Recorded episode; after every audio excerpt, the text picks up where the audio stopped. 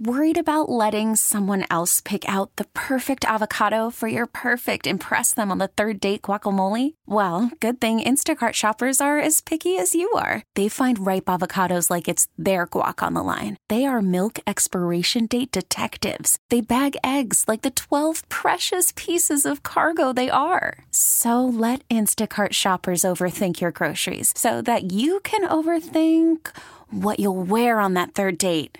Download the Instacart app to get free delivery on your first three orders while supplies last. Minimum $10 per order, additional term supply. We really need new phones. T Mobile will cover the cost of four amazing new iPhone 15s, and each line is only $25 a month. New iPhone 15s? Only at T Mobile get four iPhone 15s on us and four lines for 25 bucks per line per month with eligible trade in when you switch.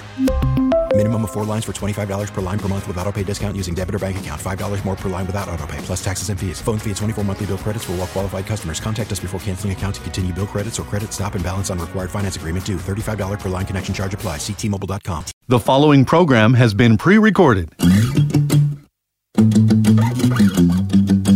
Thanks for tuning in this weekend to Let's Talk Portland, Audacy Portland's weekly public affairs program. I'm Gary Bloxam. This time around, we're going to talk to an organization called Howard's Heart. They endeavor to listen to teenagers who are in the foster care system. Let's talk about it. On the show this time, I would like to welcome Amy Bunker. Amy is the founding director of Howard's Heart. Hey there, Amy. Welcome to Let's Talk Portland. Hi, Gary. Thanks so much for having me. Certainly. So, Howard's Heart.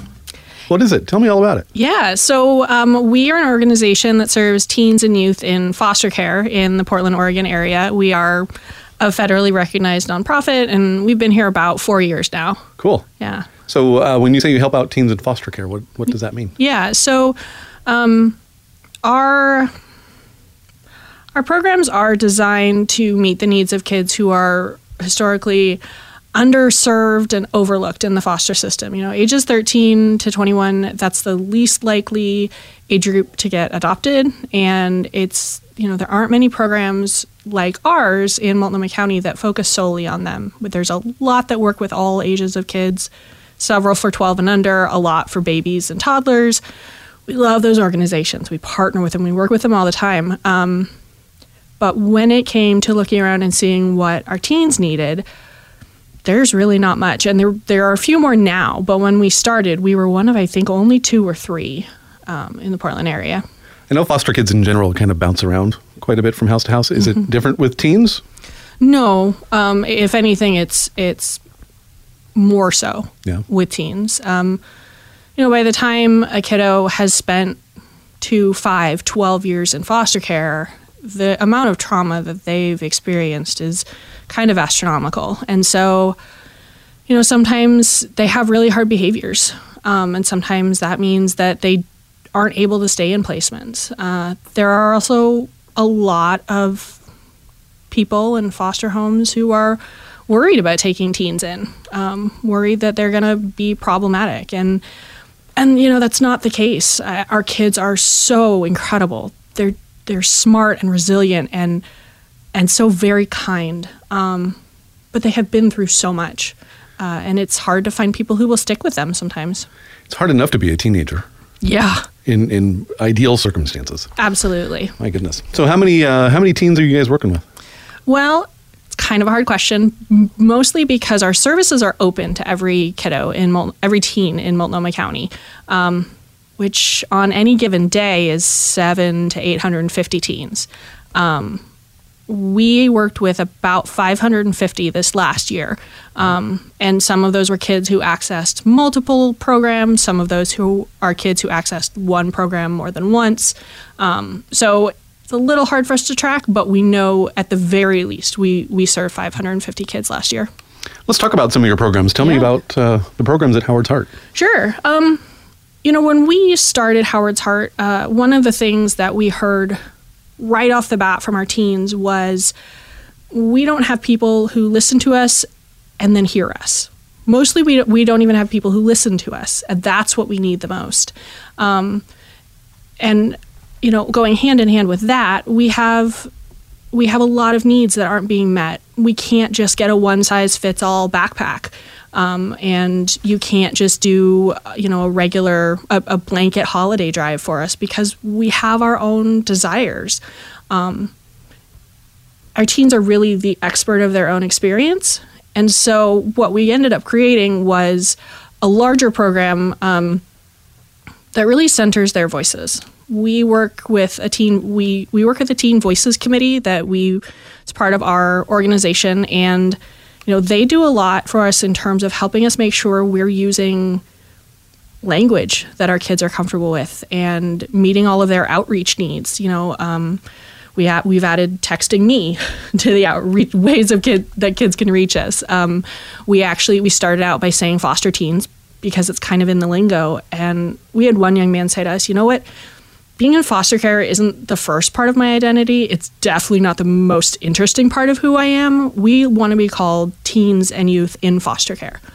So yeah. we spent a month redoing all of our media and retraining ourselves because it, that kind of thing matters.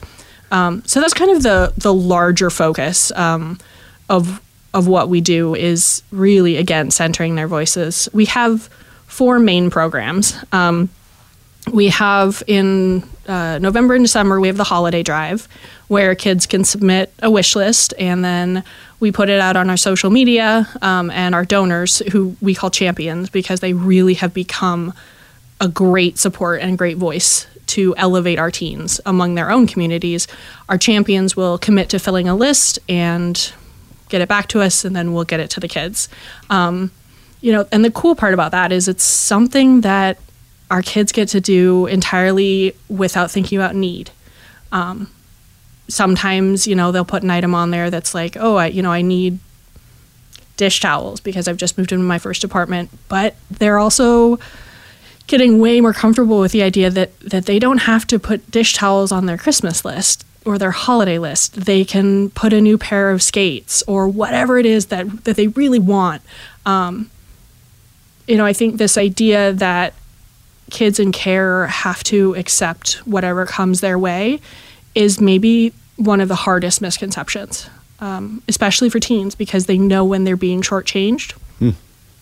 So we've got our holiday drive, we've got our backpack drive, which works very similarly. Um, in that case, teens come into our store at Lloyd Center and they actually pick out all of their supplies. Um, and that ranges from what backpack they want all the way down to do they prefer mechanical pencils or wooden pencils? That's, you know, everybody's got a preference about all of these things. And our kids were saying, We're getting the leftover like Mickey Mouse backpacks with crayons. And that's great if you're seven, but I don't need any of those things. And when I wear a Mickey Mouse backpack to school, because it's the only one I have, everybody knows yeah. that I'm in care. Every and I'm singled out.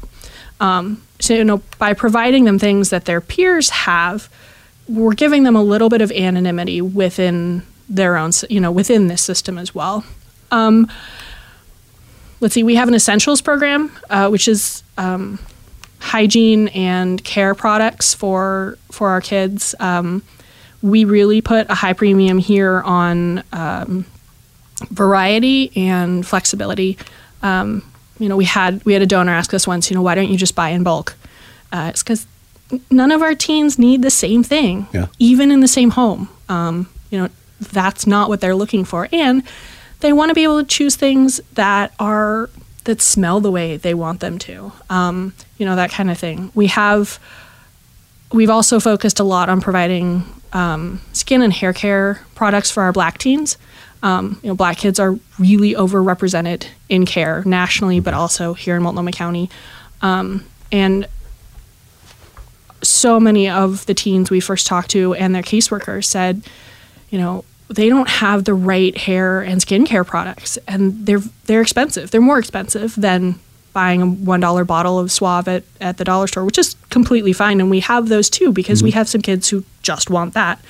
But for our kids to be able to walk in and choose, you know, conditioner and gel, you know, for their edges and a wig and kind of anything that they might need.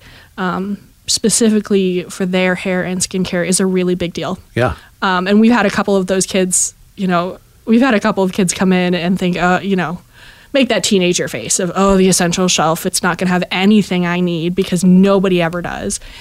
and then they walk over to it and we had one young woman say it's like christmas because and she chose an entire bag of products that she could actually use and and she said to us this is one of my favorite products how did you know we had no idea Yeah. But we go for such a variety um, that it makes it easy for us to be flexible Again, it's that thing of being a teenager. You know, we all remember what it was like to be a teenager and go through teenagedom, and Yeah. and you need a lot of grooming essentials, and and you want to look cool and be feel cool, and Yeah, absolutely. And, you know, none of our kids need help feeling different, feeling Yeah. like an outcast, feeling like a stranger. I don't think any teen needs help in that department, Yeah, but no. especially ones who are in the 15th home that they've lived in in their life. right.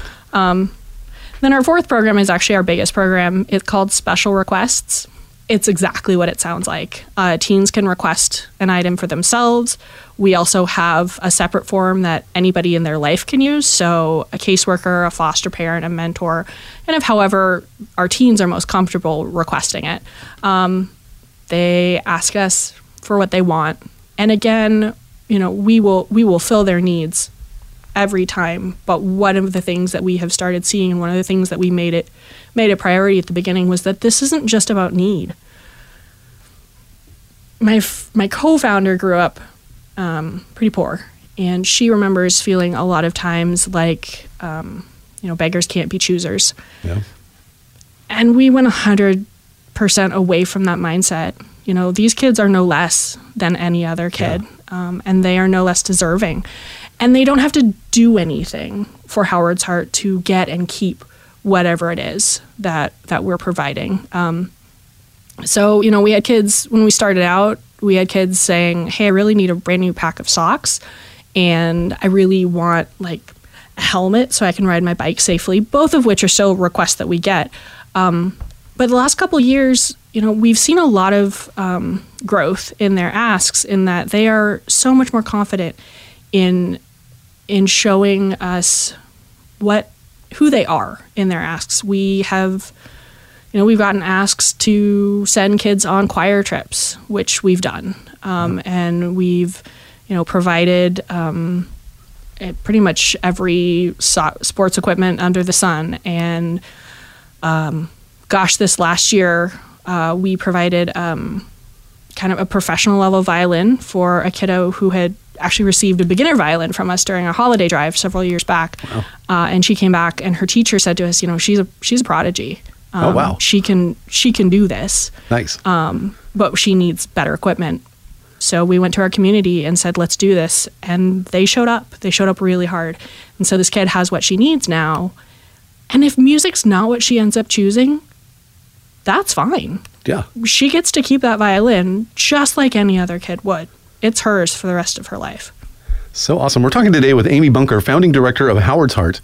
Now, you've been talking about all these uh, things that you give out to the, to the kids. Where does it all come from? How do you how do you gather all this stuff? Yeah, that's a great question. Um, we are really grassroots. Uh, this this initially started when I was asked uh, by some some former coworkers at the uh, child welfare branch where I used to be a caseworker um, to see if I could fill holiday lists, holiday wish lists for their teens, um, and we it blew up.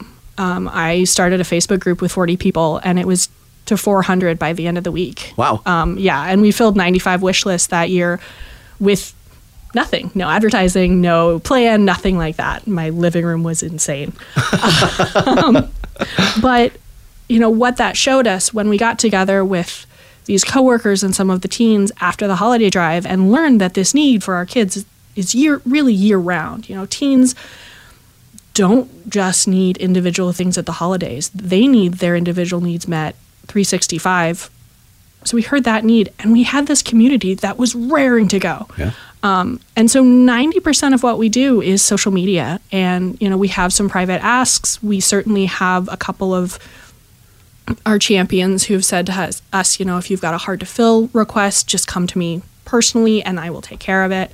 Um, we've received a couple of, of grants, but we're pretty new. Yeah. Um, so that takes a little bit of time to develop. Um, yeah, you know, a lot of it is word of mouth.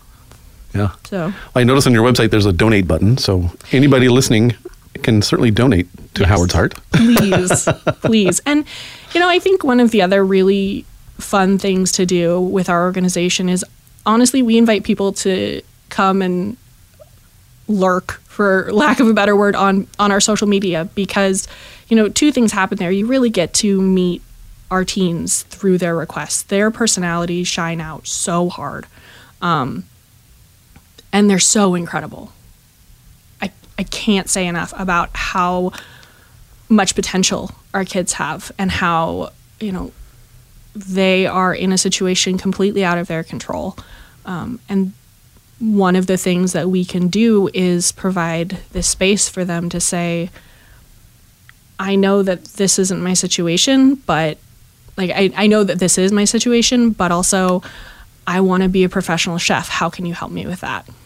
Um, so it's really fun to come and, and watch our Instagram and Facebook because you'll see these requests and then you'll also see members of the community stepping up within 20 minutes or two days and saying, Yeah, I've got $25 on this, or I'm covering this whole thing. Um, you know, it, it really does, it's this really interesting um, social forum that is being used as a community as an agent for kind of change in our community and you know i think a lot of uh, a lot of us myself included are pretty disillusioned with social media Well, yeah, I was going to say that's nice to hear something that's positive coming out of social media because that, that's a rarity.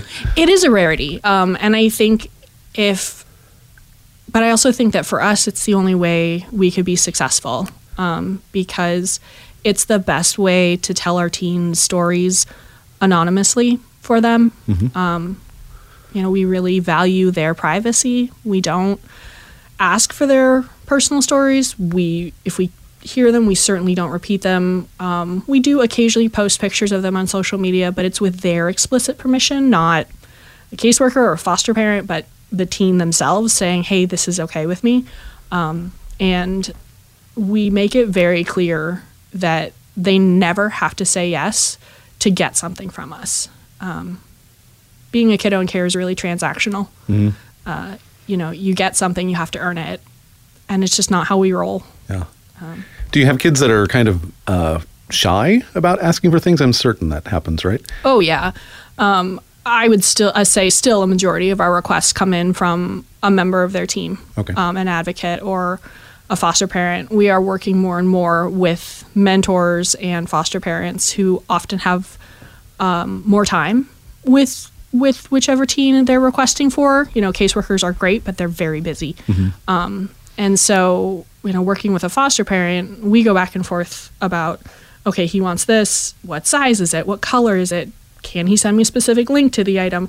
And that way, I know that they're being being asked these questions. Um, and I have seen shy kids, not not many, but we have had several in the last couple years who have gotten things from us that they've then said, come back and said, I never expected to receive this.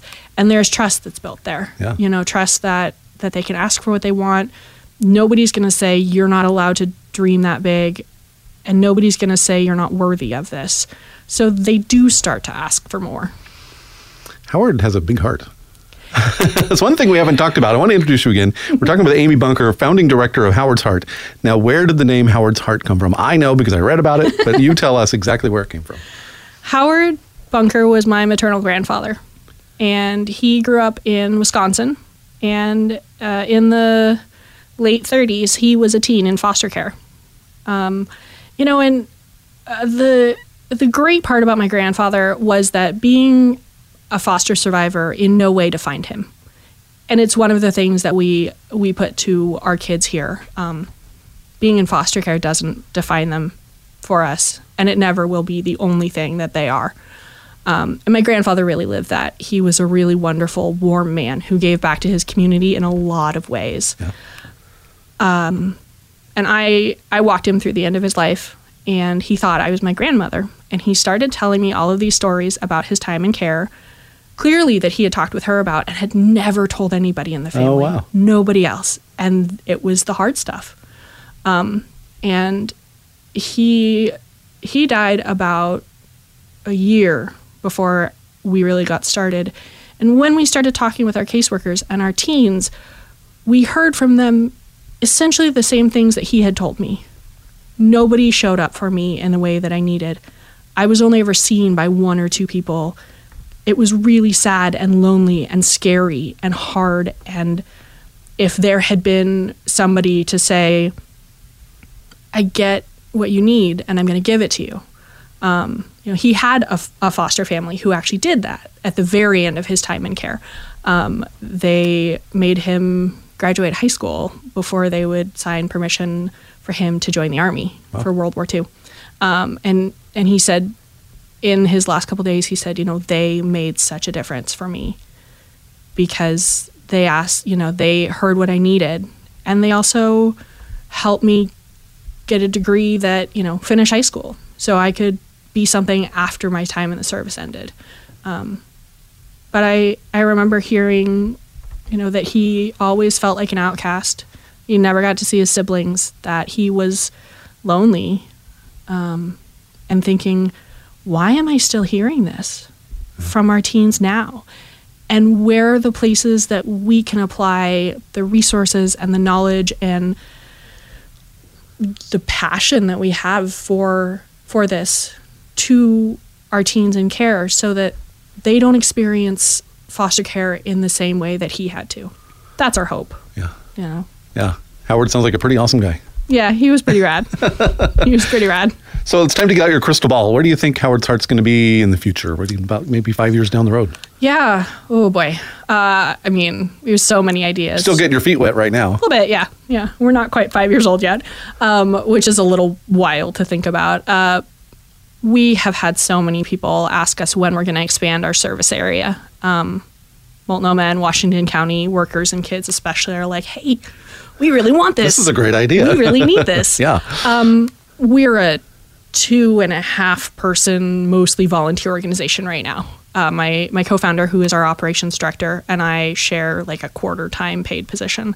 Um, and what we need to be able to expand to our next counties and then slowly statewide, really county by county, um, is no you know is being able to have both the resources, you know, the fi- financial resources, but then also ensure that we have enough support from our community, from volunteers, that we can move into the next county and establish what we have done here. You know, we we don't want to overpromise and then underdeliver. Right. Um, and so, you know, five years from now, I would love to see us available in you know at least a third of the state. Um, but to do that, you know, we hold ourselves to a pretty high standard because we do have to be able to provide the same amount of essential supplies, the same kind of special request resources.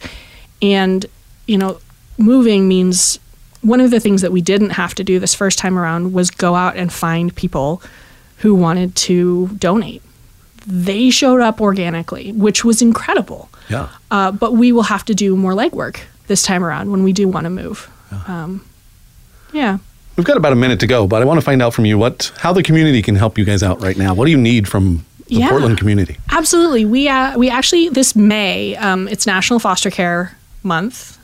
I always get that wrong, um, but I believe that's actually accurate today. Uh, and we are ha- we are having several events uh, throughout May um, to raise funds, to raise awareness, to again one more time amplify the voices of our kids in care. Yeah. Um, so you know, we have a page on our website, which is howardsheart.org. Um, that is our summer kickoff page. Folks can go there and find all of the events that different organizations around town are hosting on our behalf, and then check out our main event, which is on May 28th at Level Beer. It's this all day carnival kickoff, which is going to be pretty rad. Yeah, it looks pretty fun. Yeah, it's going to be very fun. Um, so, you know, f- funding is always what every nonprofit needs. But mm-hmm. the second half of that, you know, in this is that community presence, showing up to these events and learning more about our teens um, and about our organization. And I think really the bigger answer to that question every kid in care, everybody that we talk to who has been in care or is a foster survivor, right? We've started asking them all the same question What do you want people to know about teens in foster care? And uniformly, the first answer is I am not a bad kid. I was not a bad kid. I did nothing wrong to be there. And then the second is I'm a normal human. Yeah. I'm just like any other teen. And we need our community to shout that from the rooftops. You know, these kids are are going to be a huge part of the future. Mm-hmm. You know, they might need us a little more than we need them right now, although I don't actually think that's true. Yeah. I think we get more from them, honestly. Uh, I've learned a lot from our kids. But we have to show up for them now because they're going to be part of the generation that's here next. Yeah. And they need the same opportunities and resources. And we need everybody in the community to believe in how brilliant and smart and, and good they are. Well, this is definitely a passion project for you. It sh- okay. shines right through. and thank you so much for sharing it with us. Thank you so much for having me. I really appreciate it. We've been talking today with Amy Bunker, founding director of Howard's Heart. Thanks again. Thank you. For more information on how you can help out and become a sponsor, head to their website, howardsheart.org. If you'd like to hear this interview again, just search for Let's Talk Portland on the Audacy app. Let's Talk Portland is an Audacy Portland public affairs program. T-Mobile has invested billions to light up America's largest 5G network from big cities to small towns, including right here in yours. And great coverage is just the beginning. Right now, families and small businesses can save up to 20% versus AT&T and Verizon when they switch. Visit your local T-Mobile store today.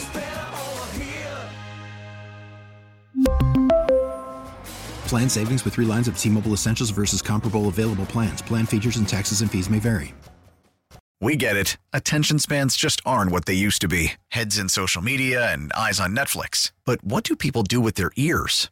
Well, for one, they're listening to audio. Americans spend 4.4 hours with audio every day. Oh, and you want the proof? Well, you just sat through this ad that's now approaching 30 seconds. What could you say to a potential customer in 30 seconds? Let Audacy put together a media plan tailor made for your unique marketing needs. Advertise with Audacy. Visit ads.audacy.com.